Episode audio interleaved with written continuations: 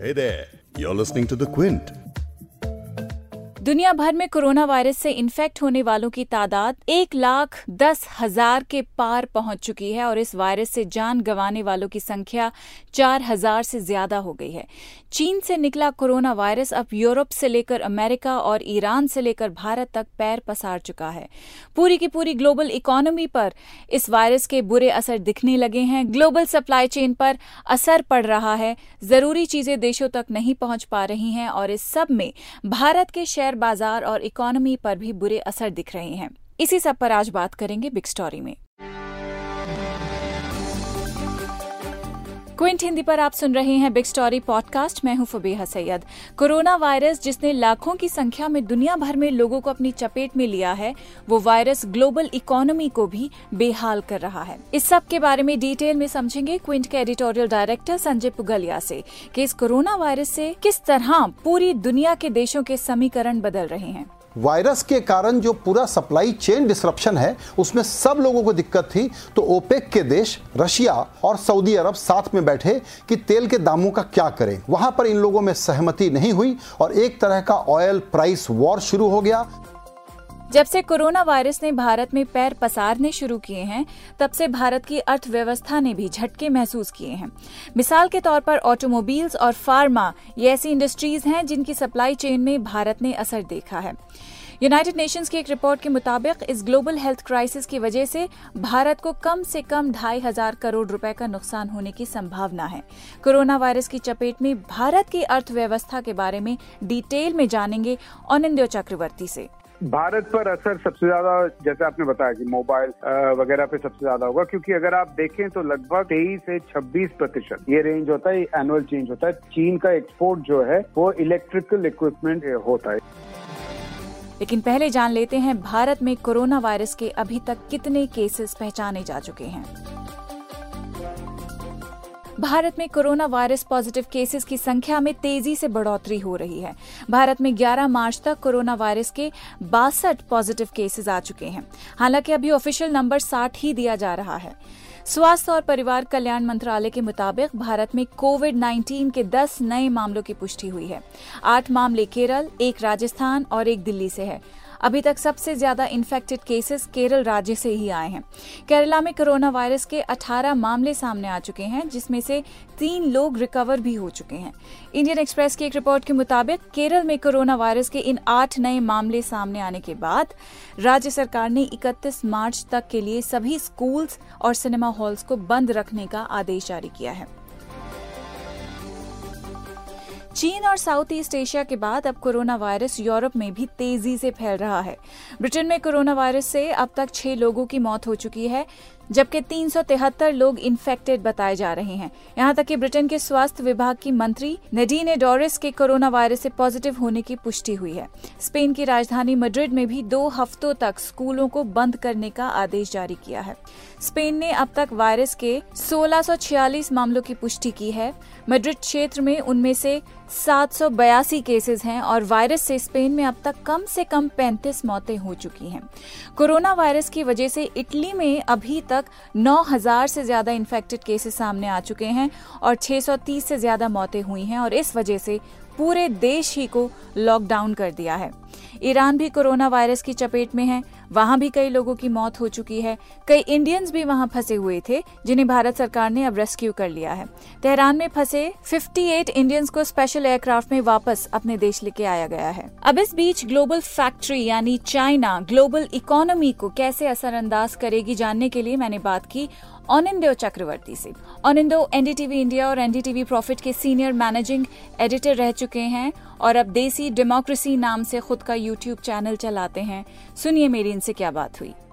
इसका सबसे बड़ा असर तो ये है कि आप जानते हैं कि चीन एक तरीके से दुनिया का कारखाना है। हाँ जी। आ, 2018 का जो यूएन स्टेटिस्टिक्स डिपार्टमेंट का आ, अनुमान है उसके अनुसार चीन में चीन अगर दुनिया में सौ चीज़ें फैक्ट्रियों में बनते हैं तो उनमें से 28 चीन में बनते हैं। हम्म। और ये सारे फिनिश प्रोडक्ट नहीं होते हैं। हाँ आप जानते हैं कि हम आजकल कुछ भी खरीदते हैं तो उसके नीचे आप देखेंगे तो मेड इन चाइना लिखा होगा।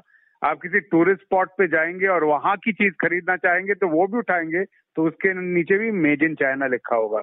लेकिन साथ में बहुत चीज़ें जो होती हैं जिसको हम इनपुट कहते हैं मतलब एक कहीं पे अगर कोई बच्चों का खिलौना बना रहा हो जिसके अंदर कोई साउंड का कार्ड हो या बैटरी से कोई लाइट जलती हो तो उसके अंदर भी एक छोटा सा चिप होगा जो चिप कहीं ना कहीं चीन में बना होगा। तो हम्म। जब ये सप्लाई बंद हो जाती है तो दुनिया के सारे बाकी जो कारखाने हैं उन पर भी असर पड़ता है वो भी बंद हो जाती हैं।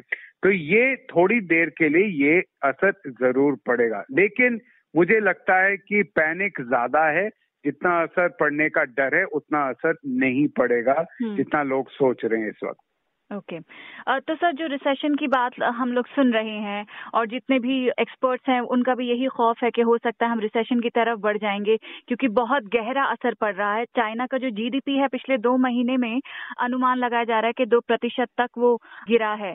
तो इन सब चीज़ों को देख के रिसेशन की अगर मैं आपसे बात पूछूँ तो क्या उसकी पॉसिबिलिटी दिख रही है कि नहीं? मैं इसको समझने के लिए थोड़ा सा ऐसे समझते जैसे कि अगर आप घर में आलू के पराठे बनाने चाहते आपका जो लोकल सब्ज़ी वाला है उसको बुखार है वो नहीं आया अब आप क्या करेंगे आज आलू नहीं है तो आप सोचेंगे चलिए बेसन के पराठे बना लेते हैं क्योंकि घर में बेसन पड़ा हुआ है हम्म। इसका मतलब ये नहीं है कि आलू नहीं है दुनिया में ना ही ये है कि आप आलू नहीं खाना चाहते इसका मतलब डिमांड भी है और सप्लाई भी हो सकता है कल आ जाए आपका सब्ज़ी वाला तो आप अच्छा। कल बना लेंगे हम्म। इस वक्त सप्लाई का प्रॉब्लम है सप्लाई हम्म। नहीं हो रहा है।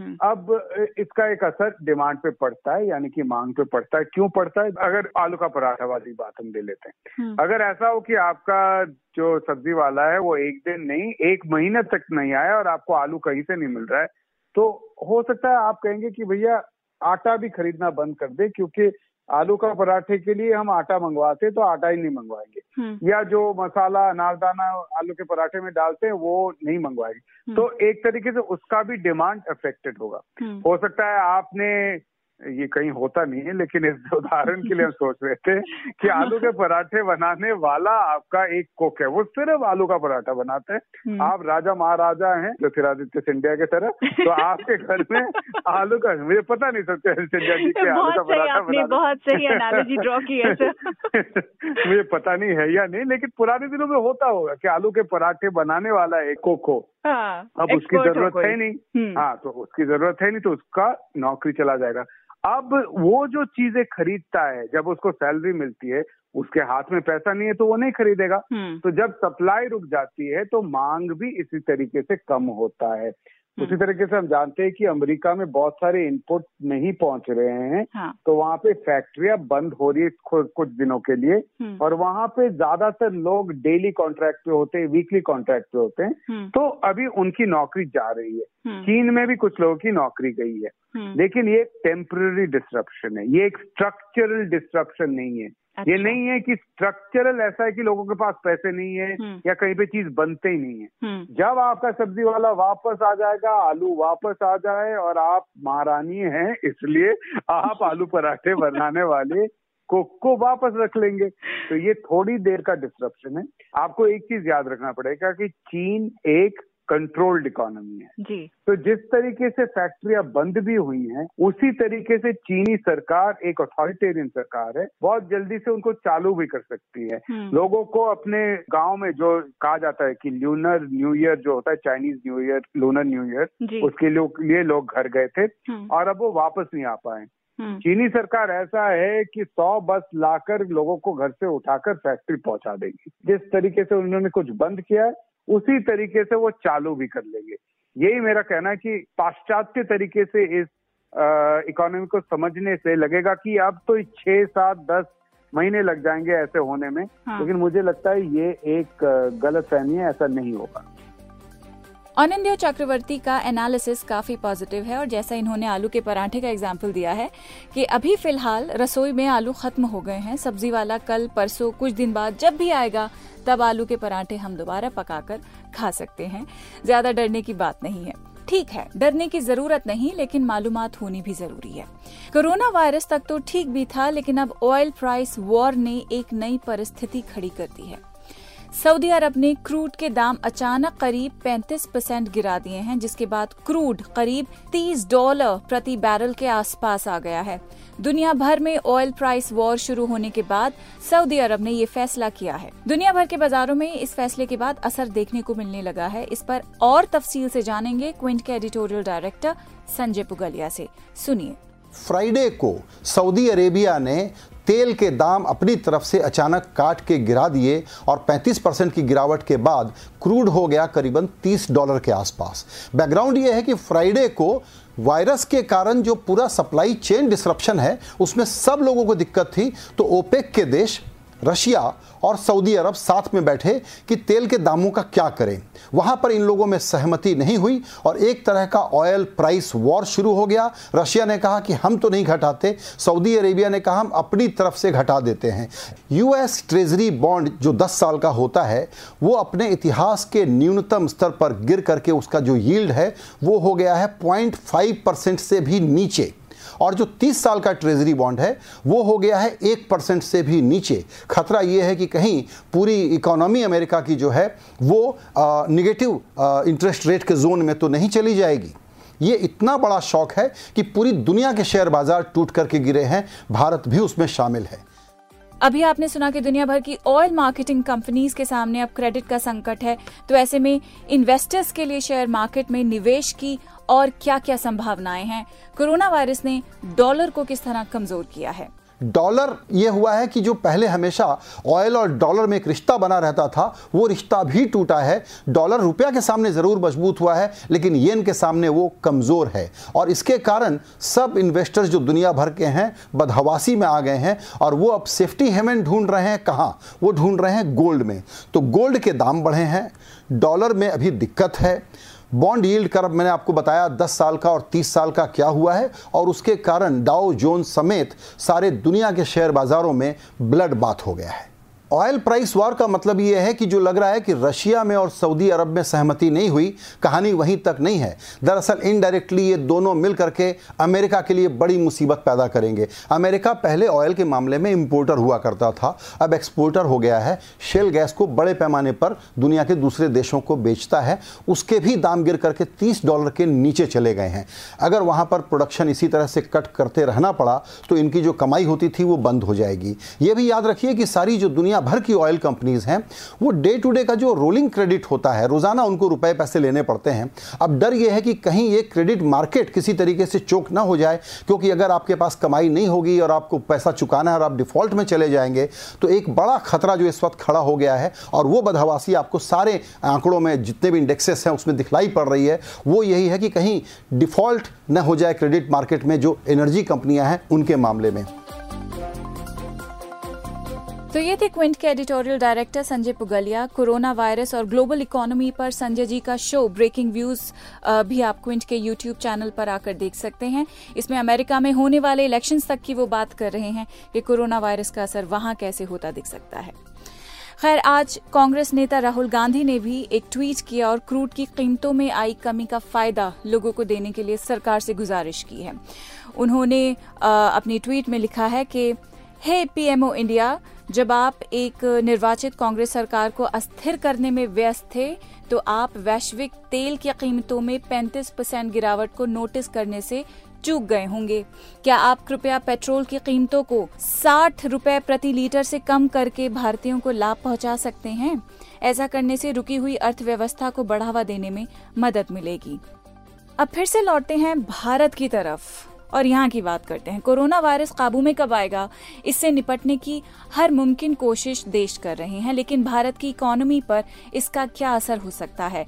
या हो रहा है? इस पर मैं फिर से जानना चाहती हूँ अनिंदो चक्रवर्ती से। सुनिए इस बारे में उन्होंने मुझे क्या बताया। भारत पर असर सबसे ज़्यादा जैसे आपने बताया कि मोबाइल वगैरह पे सबसे ज़्यादा होगा क्योंकि अगर आप देखें तो लगभग तेईस से छब्बीस प्रतिशत हम्म। ये रेंज होता है एनुअल चेंज होता है। चीन का एक्सपोर्ट जो है वो इलेक्ट्रिकल इक्विपमेंट होता है। इलेक्ट्रिकल और उसमें laptop mobile phone mobile phone के जो इनपुट्स होते हैं पार्ट्स वगैरह ये सब होते हैं। हम्म। तो इसमें मोबाइल फ़ोन इंडस्ट्री में बहुत फ़र्क पड़ा है। हम्म। जैसे कि मेरा जब फ़ोन टूट गया था मतलब स्क्रीन टूट गया था तो मैं कंपनी के पास तो नहीं गया क्योंकि वो तो बहुत ज़्यादा पैसे लेने वाले थे। तो मैंने भी लोकल जो ग्रे मार्केट वाले हैं उनसे कहा कि ठीक हो सकता है उन्होंने बोला बिल्कुल ठीक हो सकता है। और जिसका बीस हज़ार लग सकता था वो दो हज़ार में मेरा हो गया काम। हम्म, हम्म। अब वो सारा जो मटेरियल है वो आ नहीं रहा। तो अगर आपने अभी फ़ोन इसलिए मैं कह रहा हूँ कि जितने भी आपके श्रोता हैं वो अपना फ़ोन ठीक से रखे क्योंकि अभी अगर टूटेगा तो पार्ट चाइना से नहीं आ रहे तो खर्चा ज़्यादा होगा।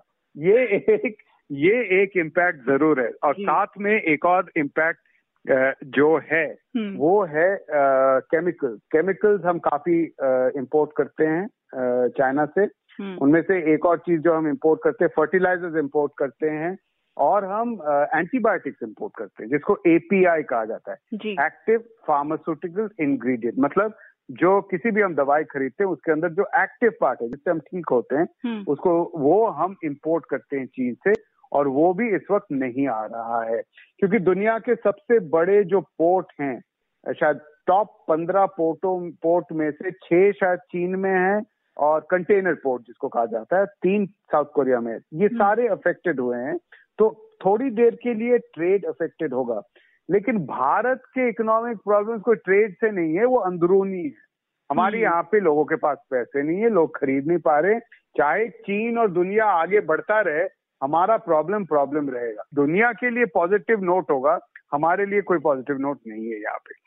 हाँ कुछ लोग कहते हैं कि ऑयल के दाम मतलब तेल के दाम गिरेंगे तो हमारे देश में जो सरकार को खर्च करना पड़ता है तेल पर सब्सिडी देना पड़ता है हम्म। एलपीजी और अ, केरोसिन पे वो नहीं देना पड़ेगा हम्म। और टैक्स भी बढ़ेगा जैसे कि जब तेल गिर गया है साठ से तीस पे आ गया है प्रति बैरल डॉलर प्रति बैरल लेकिन हम ढाई तीन रुपए कम दे रहे हैं तो ये सारा टैक्स या तो स्टेट गवर्नमेंट के पास जा रहा है या सेंटर के पास जा रहा है हम्म। ये जो फ़र्क है इससे फ़ायदा सेंटर को ज़रूर होगा जो फ़िज़िकल डेफिसिट या राजकोषीय घाटा हम कहते हैं हम्म। वो कम हो सकता है लेकिन सरकार को कम नहीं करना चाहिए वो खर्च करना चाहिए ताकि देश में मांग बढ़े हम्म। लोग चीज़ें खरीदें और थोड़ा सा रिवाइवल हो। क्योंकि हमारा प्रॉब्लम हमारा प्रॉब्लम अलग है वो चलेगा।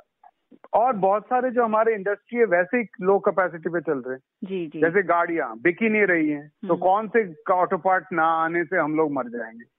कि हमारी कार इंडस्ट्री बंद हो जाएगी ठप हो जाएगी। बिक ही नहीं रहा है कुछ तो कौन सा बंद होने वाला। है इतना तो स्टॉक पड़ा हुआ है आधे चीज़ों के जो बिक नहीं रहे हाँ। सीआईआई या फिक्की की इनका एक रिपोर्ट है हम्म। जिसमें उन्होंने कहा है कि बहुत सारे जिसको हम इन्वेंट्री कहते हैं किसी भी फैक्ट्री के पास जब वो इंपोर्ट करते हैं कोई भी चीज़ तो हर रोज के लिए तो नहीं करते ना एक हाँ। बार में पैंतालीस साठ दिन के लिए करते हैं। हाँ जी। तो अ, ये जो इन्वेंट्री है वो शायद अब खत्म होने लगा है। डर ये था कि चाइना में कोरोना वायरस है वो वुहान और हुबई के बाहर फैल जाएगा एक सेकेंड वेव होगा। वो अभी तक नहीं नज़र आ रहा है दिखता नहीं नज़र आ रहा है। ओके। क्योंकि आजकल पिछले कुछ दिनों में चीन में डेली नए केसेस 19, 20, 24, 25 हो रहे हैं। क्योंकि हम्म। कल 19 था आज 24 है कल हो सा- और 24 में से जो हैं वो सात बाहर से आए तो ये लोकल केस कम हुए हैं। हम्म, तो हम्म। जबकि फैक्ट्रीज खुल रहे हैं तो इसका मतलब है कि कहीं ना कहीं जो स्प्रेड है कोरोना वायरस का वो कम हो गया है हाँ एक नोमुरा का रिपोर्ट है जो कि एक जापानीज इन्वेस्टमेंट फर्म है और होल्डिंग कंपनी है स्टॉक मार्केट के लिए इनका जो रिपोर्ट है उनका कहना है कि अगर ये ज़्यादा फैल जाए हम्म, तो चीन में चीन की जो इकोनॉमी है अर्थव्यवस्था है हम्म। उसका लेवल घट जाएगा एक प्रतिशत कम हो जाएगा। अगर पिछले साल सौ था तो आ, वो उतर कर 99 पे उतर जाएगा। ऐसा अगर हो तो हाँ इम्पैक्ट ज़्यादा होगा सेकेंड वेव अगर हो। अभी तक नहीं लग रहा है ऐसा सेकेंड वेव होगा जिसके कारण हम देख रहे हैं कि कल से सारे स्टॉक मार्केट ऊपर गए हैं गिरे नहीं। कोरोना वायरस के बारे में अभी तक सिर्फ़ सीरियस डिस्कशंस ही आप देखते आए हैं। लेकिन अनिंदो चक्रवर्ती से बात करके भारत की इकोनॉमी के लिए हालात इतने बुरे भी नहीं लग रहे हैं। लेकिन हम कुछ भी कहें या समझें, कोरोना वायरस ने एक बड़ी संख्या में देशों को अपने घेरे में ले लिया है। ऐसे में हर देश को अपनी ही पड़ी है। हर किसी की यही प्रायोरिटी है कि हेल्थ केयर मज़बूत कर लें पब्लिक हेल्थ सेफ्टी के लिए जो कर सकते हैं वो करें। इसीलिए इंटरनेशनल लेवल पर कोरोना वायरस प्रभावित देशों की तरफ़ से किसी भी तरह के एकजुट एफर्ट की उम्मीद नहीं लगाई जा सकती है। इस वक्त अगर कुछ सामने आ रहा है तो वो है दिन ब दिन बढ़ते पॉजिटिव केसेस के मामले। कोरोना वायरस से मरने वालों की बढ़ती तादाद। किसी के पास इस सवाल का जवाब नहीं है कि ये कब रुकेगा। इस पॉडकास्ट के एडिटर नीरज गुप्ता हैं और इसे प्रोड्यूस किया है फबीहा सैयद ने। अगर आपको द बिग स्टोरी सुनना पसंद है तो क्विंट हिंदी की वेबसाइट पर लॉग ऑन कीजिए और हमारे पॉडकास्ट सेक्शन का मज़ा लीजिए।